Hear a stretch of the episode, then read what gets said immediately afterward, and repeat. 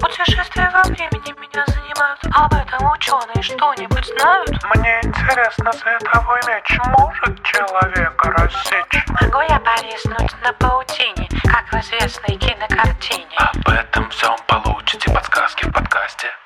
Это вам не сказки. Это вам не сказки.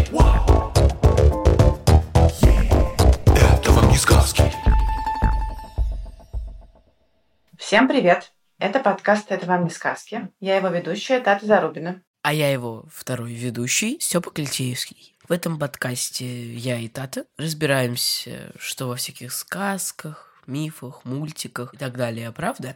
А что нет? Вопрос у нас сегодня такой. Могут ли у человека быть зубы в несколько рядов, как у Хаги Ваги из мультика «Радужные друзья»? Вопрос нам поступил от Андрея, 5 лет. Андрей, благодарим за вопрос. Значит, «Радужные друзья» или «Поппи Playtime», по которой сняли сколько-то там мультиков, достаточно много. Собственно, мы посмотрели один из них, чувака, который попал на фабрику этих игрушек, подружился с какими-то ребятами, и в итоге они бегали от Хаги-Ваги. Это в двух словах. Так-то там, конечно, куда больше всего было. Проблема в том, что в мультике мы не нашли большого количества зубов у персонажей. Хотя, кажется, у плюшевых хаги-ваги, которых продают повсюду, у них действительно зубы растут в несколько рядов. Так что, видимо, сегодня мы будем говорить скорее про них, чем про персонажей мультика. Вообще зубы очень нужная вещь. И, конечно, они нужны нам в первую очередь для того, чтобы пережевывать пищу, а также они помогают, между прочим, нам говорить, потому что мы все знаем, что если, например, у ребенка не хватает каких-то зубов передних, то он немедленно начинает шепелявить. Но многие животные также используют зубы, чтобы хватать добычу, ранить ее, разрывать на части, чтобы защищаться или пугать других, угрожать. Иногда они с их помощью переносят добычу или детенышей. В общем, зубы используются очень по-разному. И это, безусловно, ценная вещь. И если говорить сразу о том, о чем нас спрашивают, то у млекопитающих зубы в нормальной ситуации расположены в один ряд по краю каждой челюсти, сверху и снизу по одному ряду. И зубы, они состоят, ну, можно сказать, из двух частей. У них есть часть, которая сидит внутри кости, которая называется корнем, и часть, э, которая выступает, которую, собственно говоря, мы кусаем и жуем, которая называется коронкой. И еще важно про наши зубы, что они сверху и снизу очень хорошо подогнаны друг к другу. И когда мы их смыкаем, их выступы ямки и вообще весь рисунок полностью друг с другом совпадают. И это позволяет нам лучше и эффективнее жевать. И вообще-то у других животных, может быть, немножко по-другому устроена зубная система. Мы про это поговорим чуть-чуть попозже. Но сами зубы у всех позвоночных устроены очень похожим образом. Они состоят из дентина. Это такая похожая на кость ткань. Дентин твердый, но в то же время довольно упругий, и он помогает зубу сопротивляться нагрузкам и не быть таким уж хрупким. В центре зуба полость, в которой находятся нервы и сосуды. Это живая как бы, часть зуба, она называется пульпа. Ну и сверху Зубы, как правило, покрыты очень твердым веществом, эмалью. Это самое твердое вещество в нашем организме, и она позволяет зубам быть по-настоящему крепкими, потому что зубы должны вообще-то быть тверже, чем то, что они жуют. И эмаль обычно толще всего на верхней части зуба, то есть на той части, которой мы жуем. Если зубы – это самая прочная вообще часть нашего организма, и что получается, что они тоже иногда разрушаются и, собственно, болят. Эмаль действительно очень прочная, но, тем не менее, разрушить ее можно. И главные специалисты в этом бактерии, которые живут на наших зубах. Они выделяют некоторые вещества, которые могут очень сильно навредить нашей эмали. И когда вот говорят, не ешь сладкого, будут болеть зубы, это не потому, что конфеты и другие сладости, они сами по себе вредны для зубов, но они служат отличным кормом для этих самых бактерий. И если бактерии скапливаются на зубе, там, где они скапливаются очень плотно, на зубах образуется налет, они выделяют кислоты в процессе жизнедеятельности. И эти кислоты разрушают эмаль, и в результате зуб может начать болеть.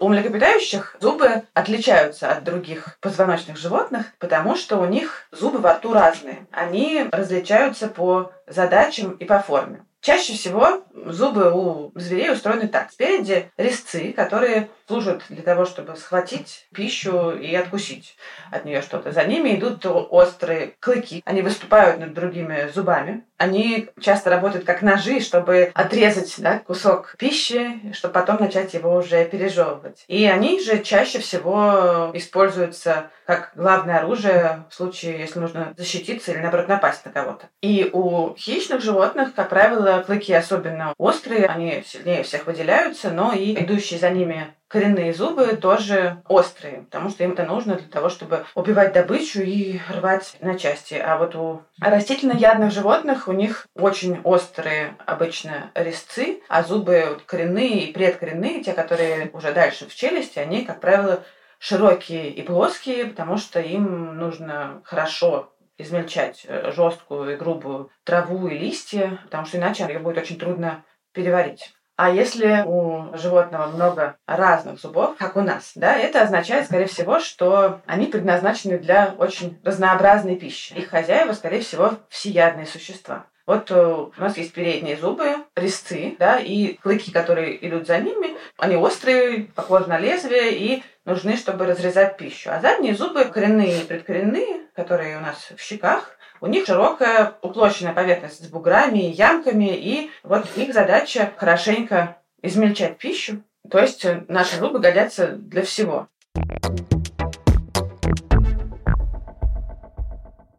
Ты, да, сказал про коренные зубы. Есть же еще молочные, верно? И у них, кажется, разница в том, что как бы молочные не вечные, они выпадают в какой-то момент, а вот коренные они уже навсегда. Я бы сказала, что есть там, например, молочные и постоянные зубы, да, и постоянно действительно есть коренные, предкоренные, клыки и резцы, те, про которые мы обсудили. Но действительно у большинства млекопитающих есть два поколения зубов. Если у нас сразу вырастут взрослые зубы, они просто не поместятся в младенческой челюсти. А без зубов ребенку трудно, потому что ему тоже нужно жевать и говорить, и вообще нужно, чтобы челюсть развивалась правильно. И зубы ей в этом помогают. Зачатки зубов закладываются у животных еще до рождения. У людей молочные зубы начинают формироваться у эмбриона, когда ему примерно 6-7 э, недель. В этот момент в деснах есть такая полоска ткани, она называется первичной зубной пластинкой, и в этот момент она начинает утолщаться. Вдоль этой полосы, в местах, где потом сформируются зубы, появляются скопления таких особых клеток, которые постепенно увеличиваются, начинают расти и отделяться от окружающих тканей,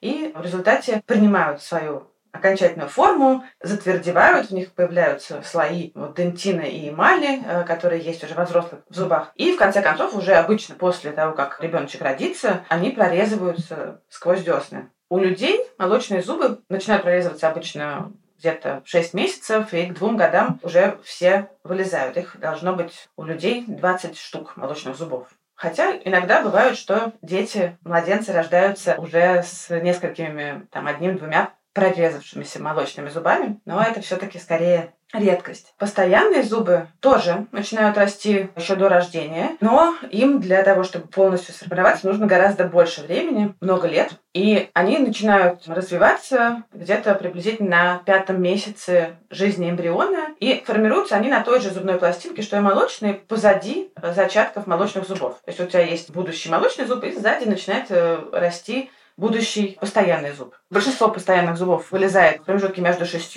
и 13 годами у людей, а самые последние уже вылезают во взрослом возрасте. Когда приходит время вылезать постоянному зубу, вокруг него появляются клетки, которые разрушают корни молочных зубов и костные перегородки, которые отделяют будущий зуб от молочного. И в результате в какой-то момент от молочного зуба остается только коронка, да, только верхушка, которую уже без корней держится очень некрепко, и ее легко, как ты наверняка, Степ, знаешь, вытащить, расшатать. Дальше уже остается только ждать зубную фею. У тебя, кстати, все зубы поменялись? Ну, меня давно, честно говоря, зубы не выпадали. Так что не знаю. Но как раз в этот момент, когда одно поколение зубов меняется на другое, может как раз произойти ситуация, что у человека оказывается не один ряд зубов, а два. Это скорее редкость, это не правило, но бывает так, что постоянные зубы вырастают не на месте молочных зубов, где им положено расти, позади. Это происходит, если взрослые зубы почему-то прорезываются не так, как надо, или если молочные зубы, наоборот, по каким-то причинам не уступают им вовремя места, и тогда постоянным зубам приходится искать себе новый путь для прорезывания. Вот тогда может случиться так, что они растут одновременно. Молочные и постоянные. И тогда действительно может э, получиться двойной ряд зубов, и приходится идти к доктору и удалять молочные зубы, которые вовремя сами не выпали. Тогда уже постоянные встанут на свое место. А еще бывает так, что у человека появляются вообще лишние зубы. И тогда им тоже может не хватить места, и они тоже могут начать расти вторым рядом. Но это все-таки скорее редкость.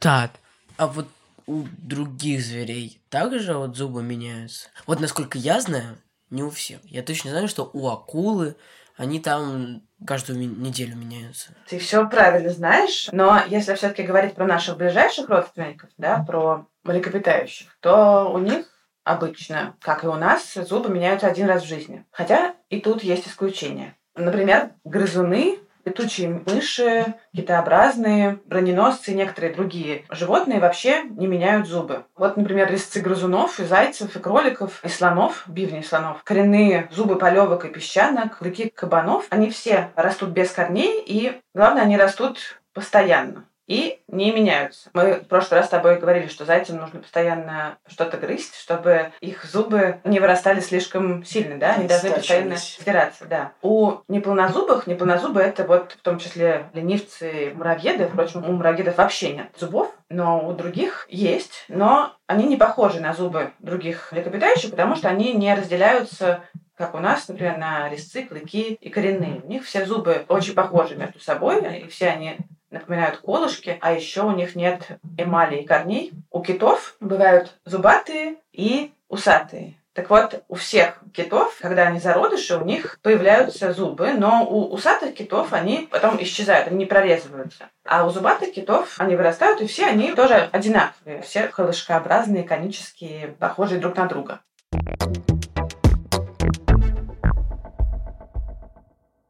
Но и среди млекопитающих есть такие, у которых зубы меняются больше, чем один раз, и, в общем, можно сказать, постоянно в течение жизни. И, например, это слоны. Одновременно слоны используют только четыре зуба жевательных. По одному в каждой части челюсти. Да? В нижней справа один и слева один, и в верхней справа один и слева один. Эти зубы постепенно стираются, потому что слон э, очень долго и методично должен жевать очень грубую растительную пищу. И когда первое поколение зубов изнашивается, стирается, следующий за ним зуб перемещается вперед и занимает его место. И так происходит шесть раз. То есть у слонов есть семь поколений зубов. Последнее поколение этих зубов, они самые крупные и появляются уже когда слон очень взрослый, когда ему где-то лет 30-40, и они действуют дольше всех, иногда до 20 лет. Но когда и этот последний зуб выпадает, слон уже не может жевать, ему нечем этот зуб заменить, и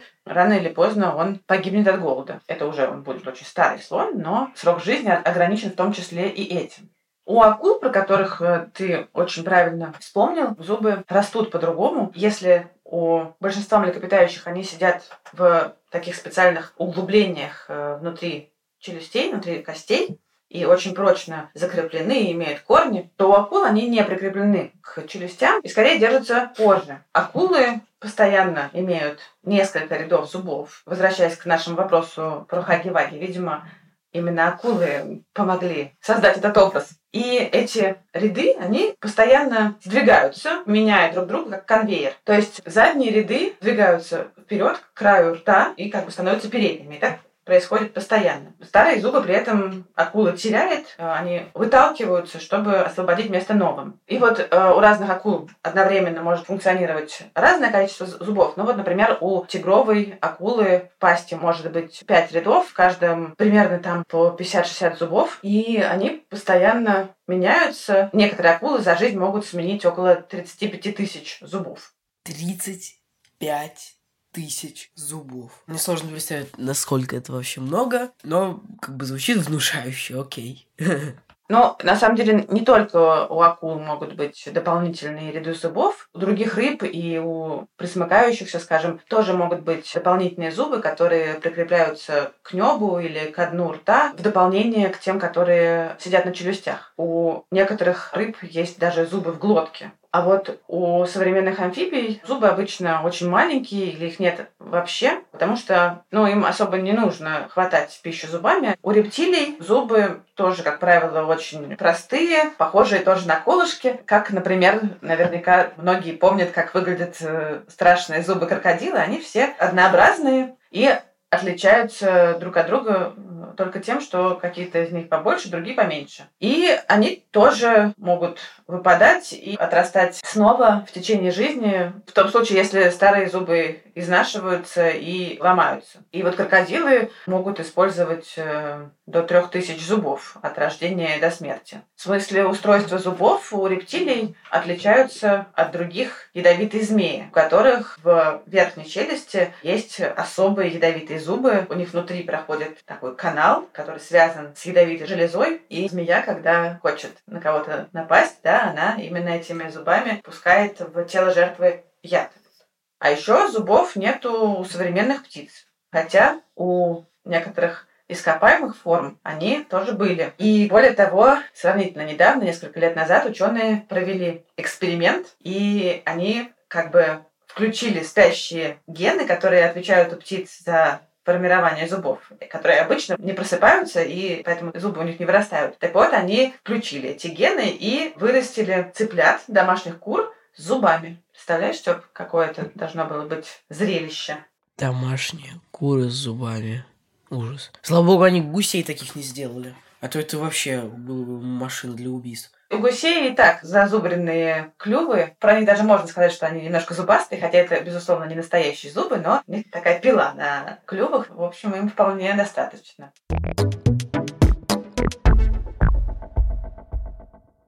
Да, а вот мы столько всего знаем про зубы животных. А зачем нам это нужно?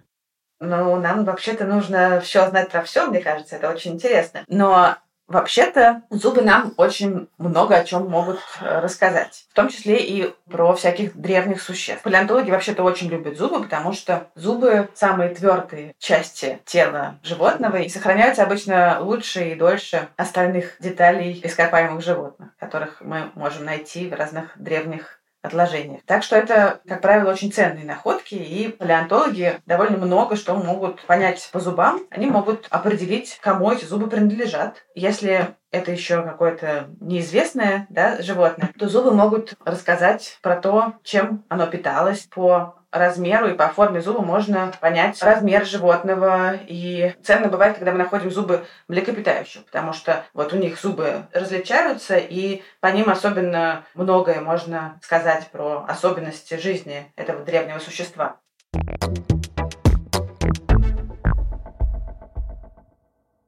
Но на самом деле очень важную информацию зубы могут дать и в исследованиях древних людей. Они могут рассказать нам много всего интересного про нас и наших предков. Благодаря зубам мы очень много чего узнали про эволюцию человека, про то, как изменялись их пищевые предпочтения да, и привычки, про продолжительность детства и продолжительность жизни вообще. Кое-что можно сказать и про поведение. Вот, например, есть такая знаменитая находка древнего человека, это самка австралопитека Люси. Это наш предок, скорее всего, живший больше трех миллионов лет назад в Восточной Африке. Когда ученые нашли Люси, они очень обрадовались, потому что это было уже довольно давно, в 70-х годах прошлого века, и на тот момент они еще никогда не находили так хорошо сохранившихся скелетов австралопитеков. А Люси действительно сохранилась хорошо и дала э, много ценных сведений о том, как жила она и, скорее всего, ее родственники. Что мы смогли узнать благодаря Люси? Когда сделали химический анализ э, ее зубов, то стало понятно, что она питалась уже гораздо более разнообразно, чем другие человекообразные существа, которые жили рядом с ней. И, судя по всему, Люси и ее сородичи питались уже не только фруктами и разными мягкими частями деревьев и кустарников, но и ели также более жесткую и грубую пищу, например, траву. Про это мы поняли по зубам и по их химическому составу, и потому как устроена эмаль, она более толстая у нее на зубах, чем у других приматов. И это нам говорит о том, что вот так вот произошла важная перемена в питании, и также о том, что, скорее всего, в этот момент наши предки уже переселились из леса в саванны, да, в более открытую территорию, где было больше травы, и вот ели, что находили вокруг себя. Это действительно важные события в эволюции человека. По зубам других древних людей, например, человека умелого, который жил примерно 2 миллиона лет назад, мы знаем, что они уже были всеядными и ели очень разнообразную пищу, но также ели очень большое количество мяса. Вот эти вот э, изменения в питании, они сказались на устройстве зубов и челюстей. И уже у более поздних людей, да, например, у человека прямоходящего, который жил там примерно полтора миллиона лет назад, мы знаем, что у него были крупные клыки. Они при этом были меньше, чем у их предков, но больше, чем у современных людей. И вот так мы можем проследить, что размер нашей челюсти и наших зубов а, постепенно изменялся и уменьшался да, на протяжении миллионов лет.